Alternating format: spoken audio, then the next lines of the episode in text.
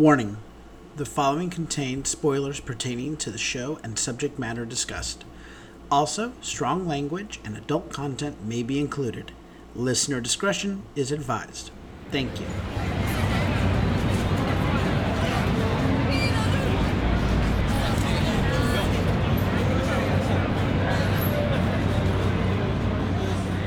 Well, they're at it again.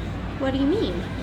They're going to announce it soon, but they'll be renovating Port Authority Bus Terminal again. Didn't they just renovate it? I mean, I remember them putting video boards up or something on the outside. Sort of. There were talks to sell the air rights and put a 45 story tower on top of it. Yeah.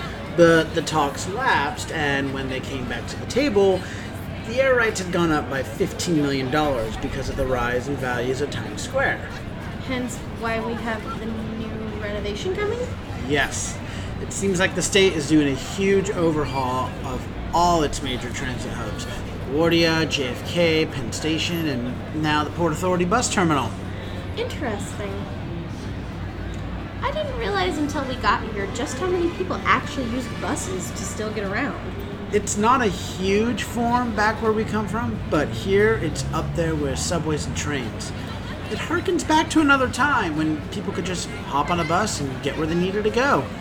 That tour guide license is really paying off, isn't it? You have no idea. I'm really getting excited to put it to use and start showing people around.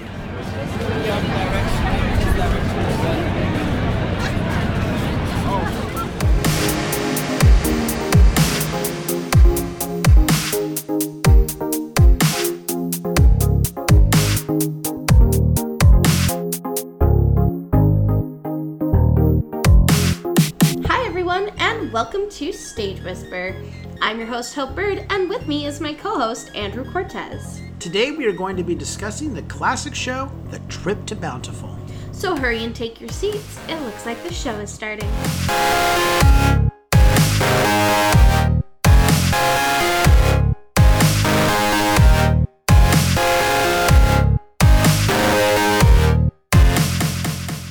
Hello, everyone, and welcome into today's performance of Stage Whisper. All aboard the 720 to Bountiful, stopping at Houston, Katy, and San Antonio along the way. We hope you got your ticket ready so you can board with us on this adventure as we take you down memory lane with the show The Trip to Bountiful. The star studded show arrived on Broadway and brought this familiar story to audiences during a jam packed season. But before we depart, let's load up on the essentials first. The Trip to Bountiful is a play by American playwright Horton Foote. The play premiered on NBC's television on March 1st, 1953, starring Lillian Gish. It subsequently premiered on Broadway at Henry Miller's Theater in November 1953 for a run of 39 performances. The play was adapted into a film of the same name released in 1985.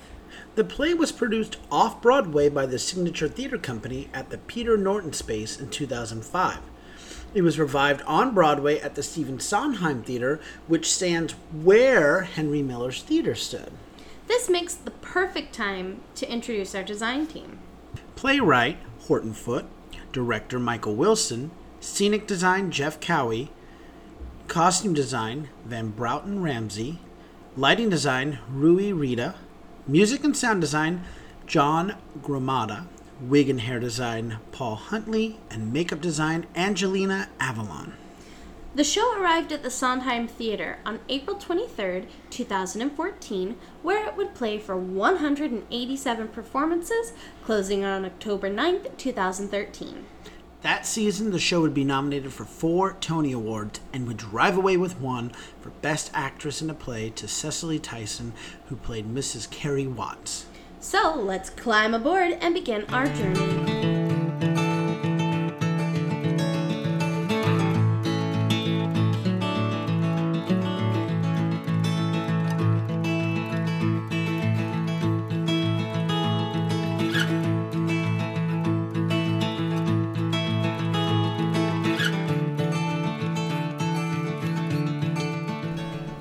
In post World War II 1940s, this is the story of an elderly woman, Carrie Watts, who wants to return to her home, the small, rural, agricultural based town of Bountiful near the Texas Gulf Coast between Houston and Corpus Christi. This is where she grew up, but she's frequently stopped from leaving Houston by her daughter in law and her overprotective son, who will not let her travel alone. Her son and daughter in law both know that the town has long since disappeared due to the Depression. Long term outmigration was caused by the drawdown of all the town's able bodied men to the wartime draft calls and by the demand for industrial workers in the war production plants of the big cities. Old Mrs. Watts is determined to outwit her son and bossy daughter in law and sets out to catch a train, only to find that trains do not go to Bountiful anymore. She eventually boards a bus to a town near her childhood home. On the journey, she befriends a woman traveling alone and reminisces about her younger years and grieves for her lost relatives. Her son and daughter in law eventually track her down, with the help of the local police force. However, Mrs. Watts is determined. The local sheriff, moved by her yearning to visit her girlhood home, offers to drive her out to what remains of Bountiful. The town is deserted, and the few remaining structures are derelict. Mrs. Watts learns that the last occupant of the town, and the woman with whom she had hoped to live, has recently died. She is moved to tears as she surveys her father's land and the remain and the remains of the family home. Having accepted the reality of the current condition of Bountiful and knowing that she has reached her goal of returning there before dying, she is ready return ready to return to Houston, where her daughter and where her son and daughter-in-law arrive to drive her back. Having confronted their common history in Bountiful, the three commit to live more peacefully together. They begin their drive back to Houston. The, end.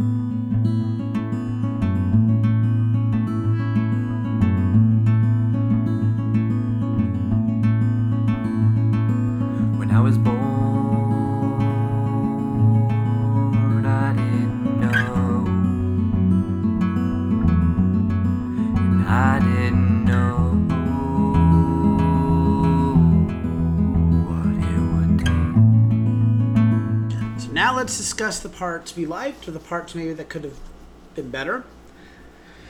Um, I mean, this is definitely a classic post World War II um, show. It has all those elements of trying of a generation trying to heal, um, but not really wanting to talk about mental health. So there's still that attached stigma of healing as well. Um, I also enjoyed that this production was a cast of color yes. or at least the majority of it was cast of color. Whereas traditionally, from the movie, um, they were played by Caucasian actresses and actors. Yes. So that was kind of a fun take. Now that I've read more Horton Foote, because you know me, I do love a good play to read, um, and I've seen more Horton Foote, um, I appreciate the show more than I did at the time. Um, at the time, I was like, this is a little wordy. It's uh, there isn't as much action to it. Now that I've read it, I'm like, ah, this is that is the point. This is more. It's similar like Tennessee Williams, where it's like a memory play. Um, and so I was like, okay, okay. I again, the older you get, the more stuff you see and you're exposed to.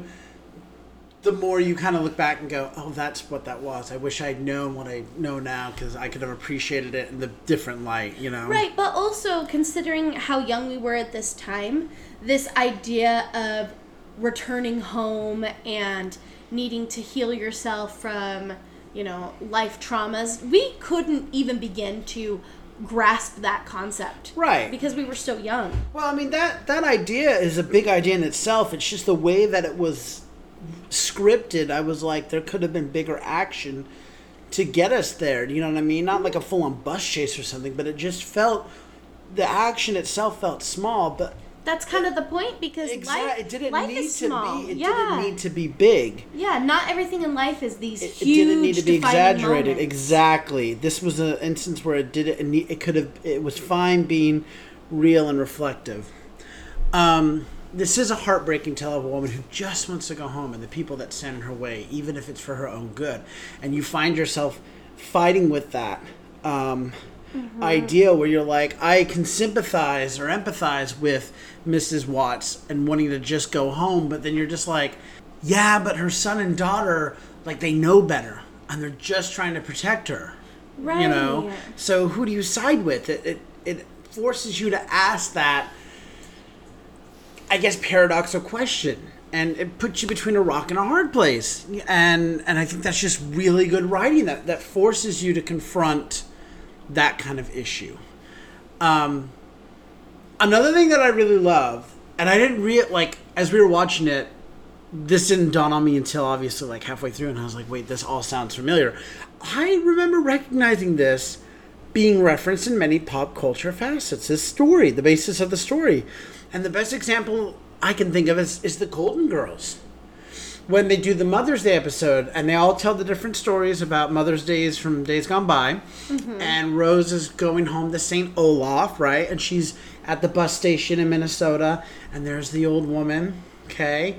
And they're trying to be like, Are you so and so? Your family's looking for you. And Rose decides to pipe up and be like, I don't know who you think this is, but this is my mother because That's the older the- woman is trying to get home, go to see her daughter's grave, mm-hmm. and that's all she wants. So she left her the old folks' home, you know, for lack of a better term, to go see her daughter's grave for Mother's Day, and Rose. You know, this is my mom. No, we're traveling together. Right, She's not that's traveling. what the, the bus companion does. for, Exactly, uh, exactly. for yeah. Mrs. Watts. And I Yeah. and so as we're watching this play, I was like, wait a minute. What? And it, and the Golden Girls aren't the only pop culture thing to have used that storyline. I mean, lots of TV shows and movies and that have used that. Mm-hmm. Um, but yeah, that stranger that helps to cover so that that person can go and do that right. And that well, I think needed cause. You I know? think it just kind of goes to show also that sometimes there are things that you just have to do and you have to experience and experience the disappointment of it even though it's going to hurt and as a family member you can't try to protect them from that hurt. You can only Yes. be there to support them when it happens. Yes. The last thing I want to say before we dive into our, our little boxes is that Cicely Tyson is a national treasure. And the pace and breath that she delivered her lines with allowed us to just savor those moments. Um, there's a there's a um, a Christmas movie, a version of a Christmas Carol that she's in. Uh, Scrooge something. Anyway, she plays a female version of Scrooge. I can't think of the name of the film, and if I ever do, I'll, I'll be sure to share it on social media. But she plays like this mumbling, almost kind of fool, miser kind of character, right? Mm-hmm. Um, and in a way, she does this here a little bit, but a little bit more dignified Okay. and you hang on her word and so the fact that she speaks a little slower a little more drawn out you know if it was any other show i'd be like oh my gosh could we please pick up the pace but i'm actually more leaning into it and i'm going take your time tell me what you need to tell me because not only is i mean she's got the presence it's it's cicely tyson but then you've got that balance on stage of vanessa williams who has that power and presence and gravitas i mean if you've ever gotten to see Vanessa Williams on stage, she, she is. She just has. She just walks on stage and has a presence. And what I love is I've heard she's actually a very nice person in person. Mm-hmm. Rarely does she play like this kind, sweet. I'm just just gentle-hearted little. No, she plays these really powerful, hard-headed, strong-willed female characters, mm-hmm. and she doesn't have to do much to do that on stage. And I love it. So you have that perfect balance, both in character and actual personality on stage, balancing that stage out beautifully. Beautifully. So, I, yeah. This would probably be a good time to dive into our boxes. So, box, box, box one where the Phantom is not it. Uh, let's talk about the set. I was trying to remember what box it was. Box Box. five. Five. Yeah, I was Box like four? Box, Box five. five. Did I not instruct that box five be left empty? Oh my gosh, that's not the show though. I know, I know. Um, so, let's set. set set. We're talking about the trip to Bountiful and its set. I remember very beautiful just tones of greens and blues that felt like I was out in the wilderness. Like, you know, like the, the road, like cross country. Something I want to do more research in, and I was having a hard time finding it, but I'd be interested to know. I know that the Stephen Sondheim Theater is a roundabout theater venue. So does Roundabout Theater have a hand in the productions that are done there? Yeah, that'd be interesting. Because the set screamed Roundabout's touch. Like you know when you see a Lincoln Center production and you're like, "Oh my god, yeah, absolutely, that's Lincoln Center." Yeah. Same here. The detail and intricacy of each scene. The bus mm-hmm. station, the home in Houston, and especially the crumbling home in Bountiful. Like everything was fully realized and and in depth. There was it wasn't a painted backdrop or a flat. It was real. It was here. We were completely transformed into it. The many layers that existed uh, whether it be the chalkboard schedule in the bus station or the blankets and afghans in their apartment home or excuse me their home you know all these little details that they brought in to be like you need to see that we have fully realized this It's, space it's historically accurate. This is, we are here. the bus station in Houston had a ceiling. And I know that sounds like, oh, what's the big deal? But trust me, listeners, go to theater shows and see how many of the shows you see have a ceiling in their sets. You know, you're to typically with a set, you're to, if at most, you get three walls. Mm-hmm. But this had a full on ceiling and it was carved out like it would be as a bus station post World War II. That detail was so I I mean we were we were completely transformed transformed transferred transformed there transferred there transported transported man i got a lot of words coming at you real fast you know. This is a scene from tommy boy. There's a lot know, of words coming at me. speaking of uh, transporting, maybe we should transport to the costume department. that was an awful transition. Oh good lord. Okay but before we do that i do want to just say that that you're not wrong about the colors on the set. Um, there were a lot of greens and blues and beiges a lot of beiges and what i liked about that is by not having vivid colors everywhere it allowed us to keep focus on the people which i thought was really important you know? Um, it, it, it just it made it so like we're setting up the space but we're not this is what it it it it, it, it made your eye keep the focus without does that make sense? Um, it did work that your brain like you didn't sub, you didn't consciously realize okay. so the because the set was more wasn't um, eye popping colors or anything, your brain naturally went to the to the characters who were in, as we will talk about, these colorful costumes. So subconsciously, you were tuned to the characters as opposed to the set. Sometimes when you see set pieces that have lots of color or whatnot, you will start to take in the set and then you'll get back to this. You are always constantly focused on the characters because that's what your eye naturally just goes to because that's what was standing out against the set. Even though the set did a great job in setting the scene. So that leads us, that transitions us into costumes. That was just such a terrible joke. Why? Okay.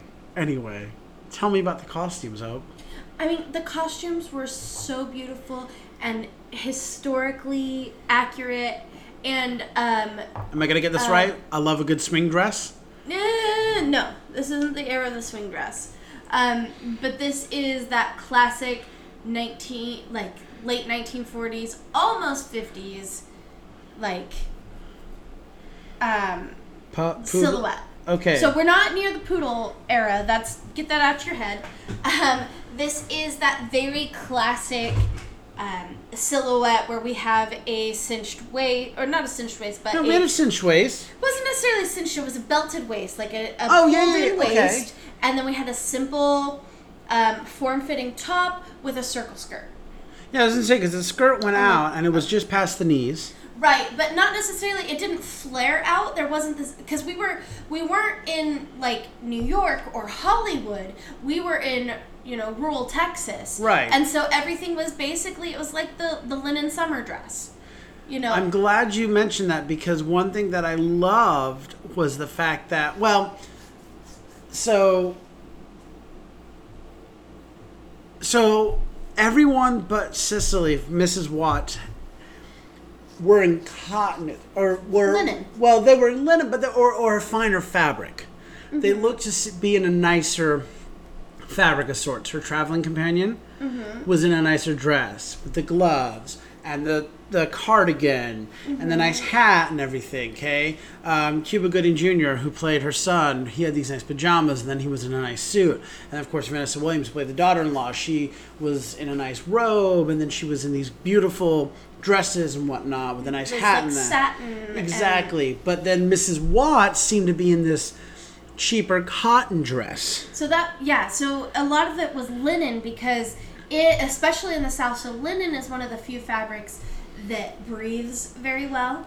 So it makes it ideal for The humidity and the uh, heat. for the heat. yeah. So um, it's also really affordable to make, Mm-hmm. and really, so it's a it's a good working man's um, Fabric. fabric. I mean, you can use it for like expensive stuff too, but on the whole, it's a, like seen as kind of like that go to. We would we would probably use it as like our lightweight polyester stuff. I, Um, I mean, I guess the point I'm getting at is I don't know that the, maybe the fabrics are different, but the the choice and the way they looked. Right, She looked more um, humble. That's not the word I'm looking for. Because she didn't look poor. She just looked like she didn't have as many glamorous outfits, and that was. she looked fine. more comfortable. So Yeah. this is the point that I was trying to make is that different use of fabric Mm-hmm. um, helped to tell the story of not only where they were at like class wise, but also where they were at emotionally because it's like it's Yes, like the, yes, yes, the yes. 1940s equivalent of us going out and your grandma going out in a muumuu instead of going out in her Rip- jeans and shirt. Yeah, yeah, You know what yeah. I mean? So it was kind of like that's a summer dress that you would wear at home, but you don't travel in your summer dress. And Mrs. Watts was traveling in her summer dress just to kind of add that added layer of maybe she wasn't completely in her right mind and she was kind of on the run. Because Yes. everyone else had their nice travel dress Yes. because you travel in, in nice, nice clothes at this time. Yes, yes. Oh my gosh, yes.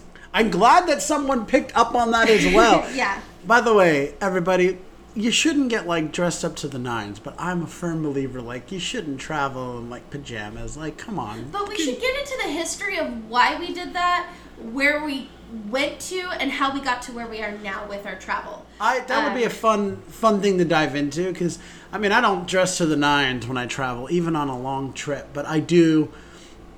I'll put on something to look like I'm put together because yeah, I'm. I Mm-hmm. But like I the golden age of travel. Who they love the idea of getting to wear their pajamas on the plane. There's some people who love that, and they love the comfier the clothing, the better. You know, so it's just it's different, different strokes for different folks. Yep.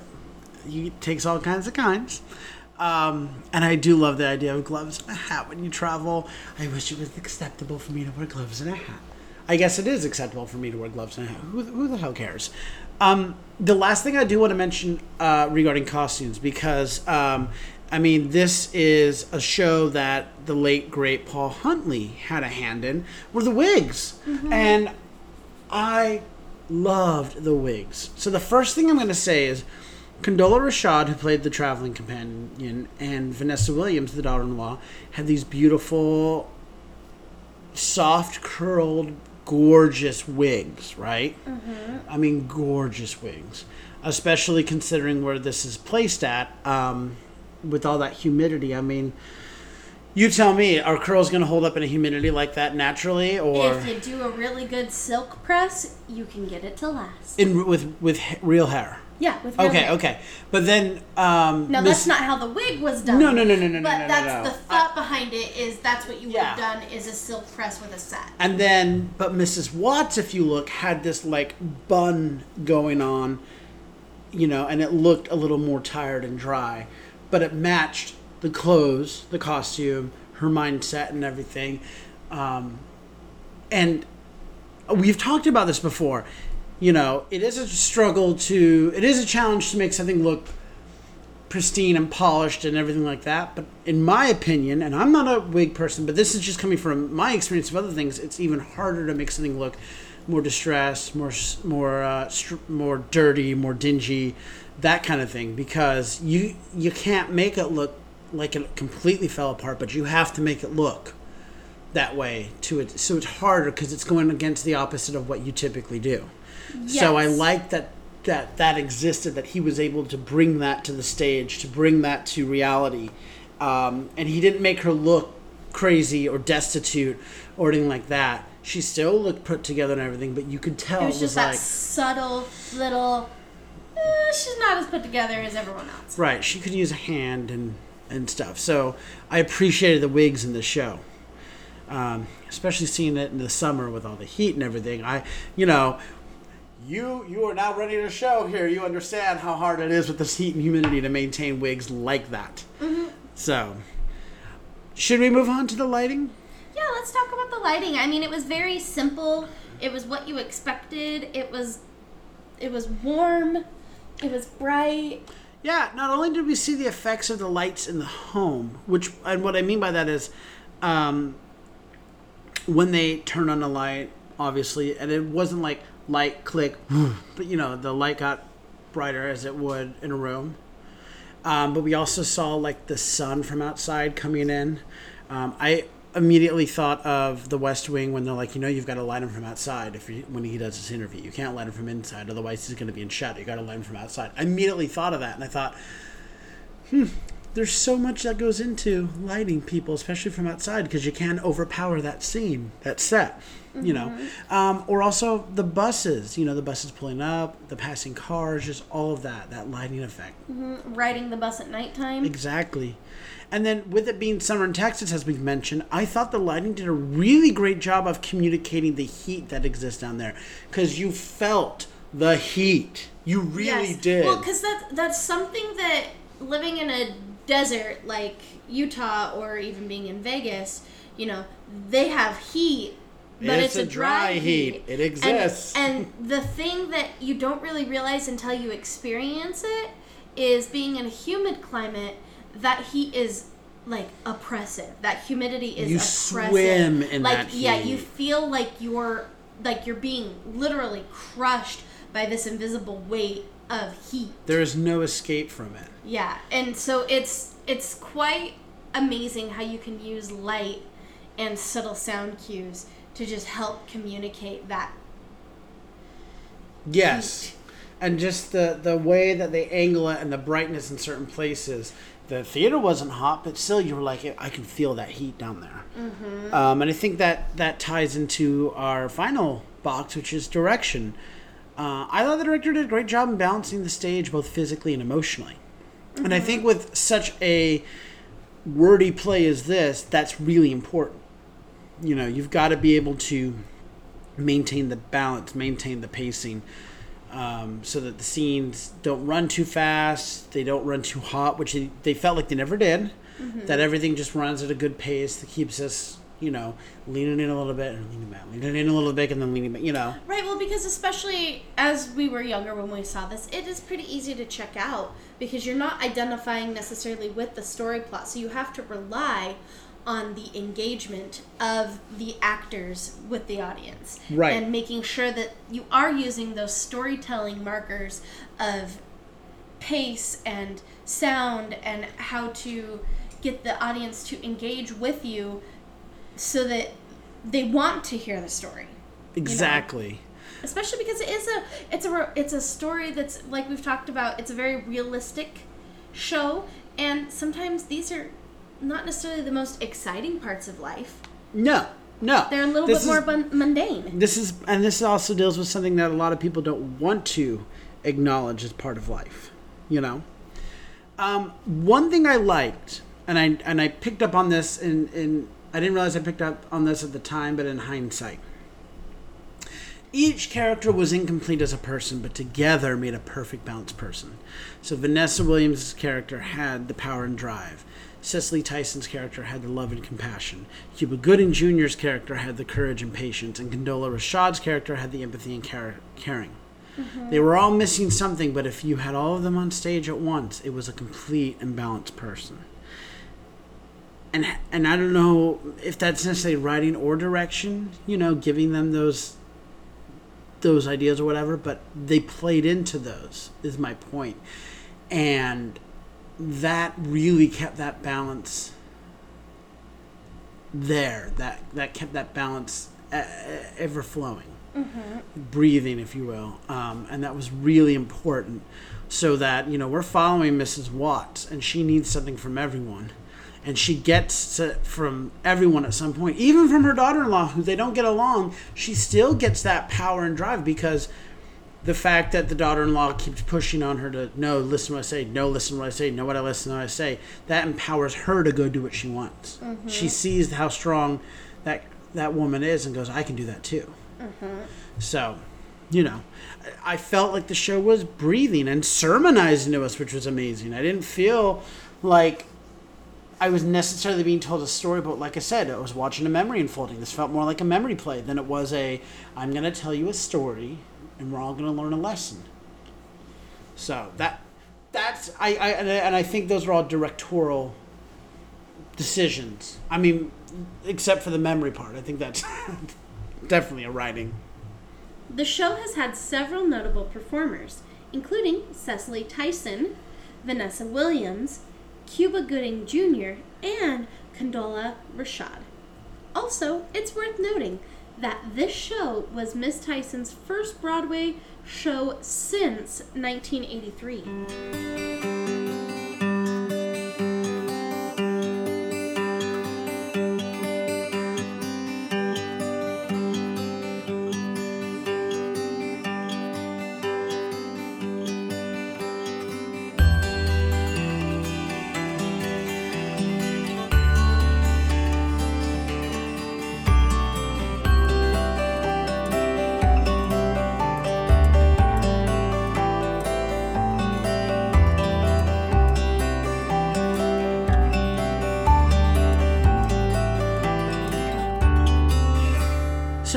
Let's talk about the impact this show has had on the theater and its history. Theatrical impact. As you mentioned, um, this was an all people of color cast. I think, with the exception of the sheriff. Um, or maybe a bus, the bus driver. I well, I think they were one and the same. Oh, okay. Um, and I think that's an important theatrical impact. It's an all POC cast of the show on Broadway. Right, Um, but it wasn't a show that was written specifically for the people to be. There's there's no no no race written in the script. It, it could be played by any race. It doesn't say it's specifically for, you know, people who are white, black, polka dot, whatever. It it's just written. It's a story. Exactly. But the and fact that this was a yeah, but the fact that it was a a, a a POC cast was, I think, a theatrical impact. You know, especially considering that this was uh, nine years ago, and I know that sounds like, oh, who cares? And it's like, no, this is this is a big deal. Um, I also think the other theatrical impact that I could come up with was, as you mentioned, this is Cicely Tyson's return to Broadway. You know, uh, forty year, thirty years later, excuse me, um, she's back on Broadway. This this this award winning, this Oscar and now Tony award winning actress, like she's back, and it was such privilege to see her perform. Um, and I think that that's noteworthy. Um, Well, I think that's a lot of the reason why we went to go see the show. Absolutely. I, I wanted to be able to say I saw her. I wanted to see this legend. And I wanted to be able just to just absorb all of it. You know, I, I she's there are there are performers out there like I've, I've said, I could just watch them read a phone book, you know. Um, and, and I just wanted to see this great legend do what she's known to do and I didn't care what show she was doing, I just wanted to see her very very few and far between will I be like I'm gonna go see a show for a performer. But in this case it wasn't because like I'm fangirling, it was literally like I want she's a legend, I want to go see an expert in her craft. Um, should we go into societal impact? Yeah. I think this show made us look at how we treat and view the elderly. Mm-hmm. Um, and, and, and I know the show is, has been around for a while, but I mean, I'm speaking to what, this particular production and what it did to the audience that saw it, you know?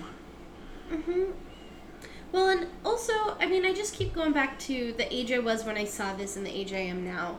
Like, the things that I'm able to understand. Like, because I remember the show was good, but I didn't really relate to it. But now that I'm older, I relate to so many more things and it hits, it's more impactful towards me. Um, just because I have never.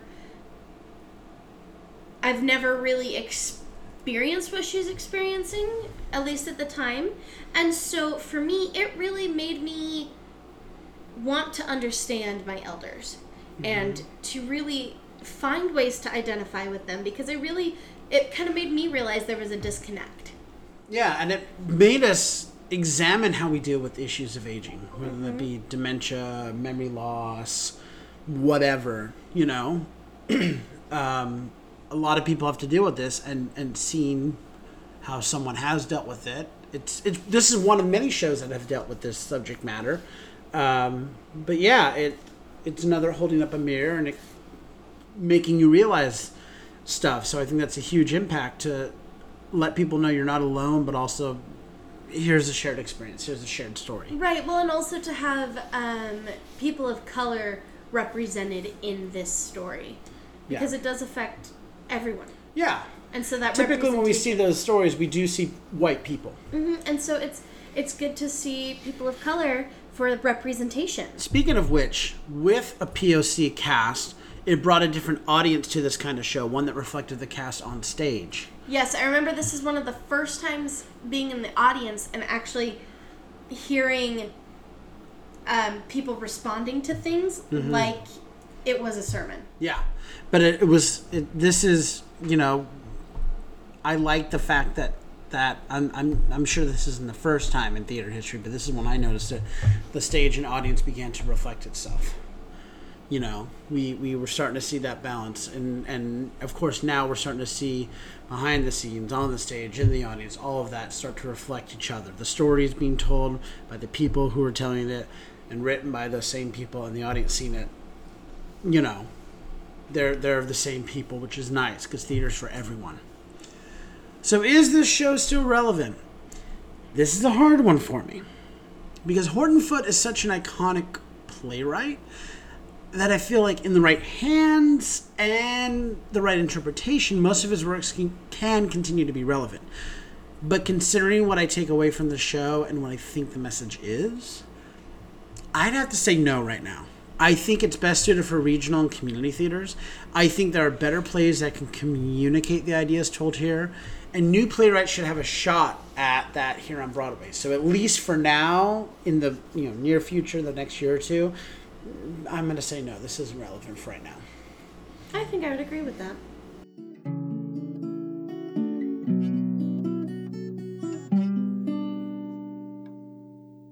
Some people flow like water on the tiny hairs of an African violet. And when I have a child, she'll grow up so plain in the dirt and on pavement. And if the day ever calls where I lose my bones, given into a habit, I'll bite my lip with a drip of red, I'll paint your perfect portrait. And it will be signed by my hand, scratched out by a man who envies the time spent to self reflect on all the self destruction, all the stupid stuff I do. Just to try and understand my place. Finally, as promised, we wanted to share some of our own personal stories about experiencing the show. So we had the good fortune of getting to see the show, as we mentioned, back in 2013. I mean, obviously, we saw the show. We are talking about it. um, we got, I think, one of the best memories and, and stories we have. I mean, we got to meet this star-studded, jam-packed cast. Condola Rashad, Cuba Gooding Jr., Vanessa Williams, and of course, Ms. Cicely Tyson. We met them. We got autographs, pictures. I mean, Yeah. Uh, oh, I want one thing I do remember that I loved is um, meeting. I, I we met, got a picture, autograph with Condola Rashad. She would later go on to you know be in um, St. Joan at MTC's Friedman and get a Tony nomination for it, she'd go on to be in A Doll's House Part Two. Like she is Condola Rashad now. You know, she is not just like I'm gonna be in the background. Like she is Condola Rashad. She's an, she's just a brilliant actress. Vanessa Williams. We all know Vanessa Williams. That needs no introduction. Cuba Gooding Jr. You know, I, I don't know. I don't think this was a stage debut. I'd have to double check. And then of course Cicely Tyson. I mean, oh, she was so sweet, so sweet. Um, you had already mentioned this, but I, I think it bears repeating. This is the first show that sounded and felt like church, with the audience responding. I'd never been to a show where like the audience was doing the mm-hmm, ah, yes, You ooh, you know, and people were singing along with the hymn Yeah. that was sang, and I was like, I know the song too. Wait, we're allowed to sing, and it took me eight years when Broadway reopened to realize, yes, theater is a church. We treat theater like a church, like a place of worship. We hold it in that regard. So why don't we react that way? And furthermore, these actors are live people on stage, and what they do and what these writers and, and composers have put in do warrant a reaction. So if you do feel like you have to react, you should be reacting.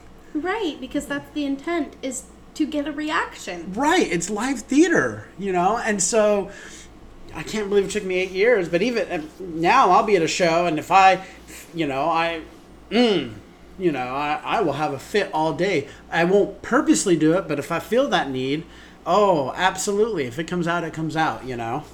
Um, so I I love that this is the starting point. I wish it had happened sooner, but I'm glad that it was this show. And then at least my last memory uh, didn't necessarily come from this show. It would come five years later.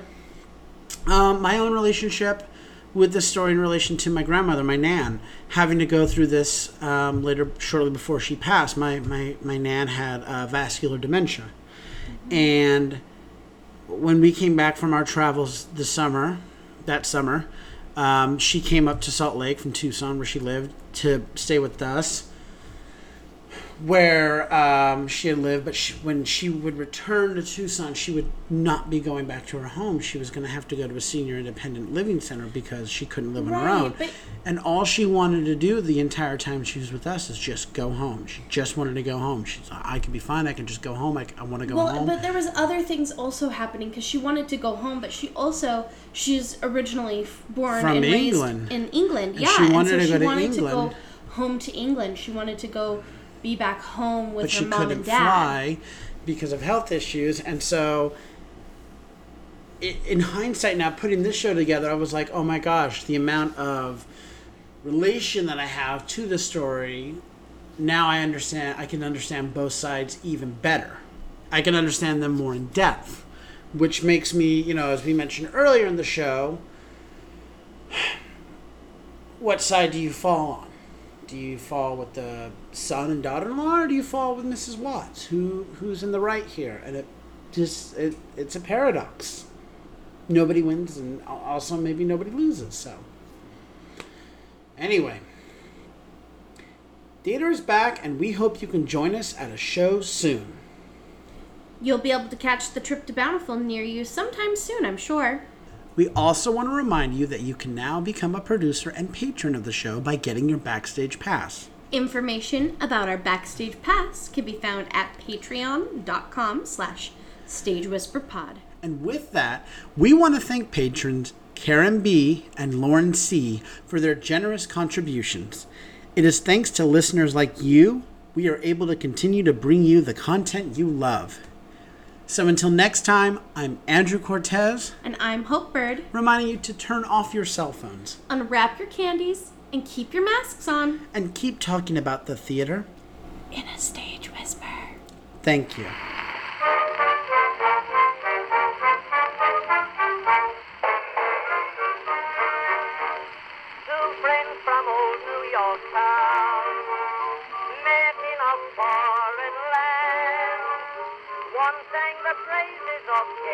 If you like what you hear, please leave a five star review, like, and subscribe. You can also find us on Facebook, Instagram, and Twitter at Stage Whisper Pod. And feel free to reach out to us with your comments and personal stories at stagewhisperpod at gmail.com. Our theme song is Fox by Music for Wildlife. Other music on this episode provided by David Mumford, The Midnight Suns, Jazz R, Cud Eastbound, and Billy Murray.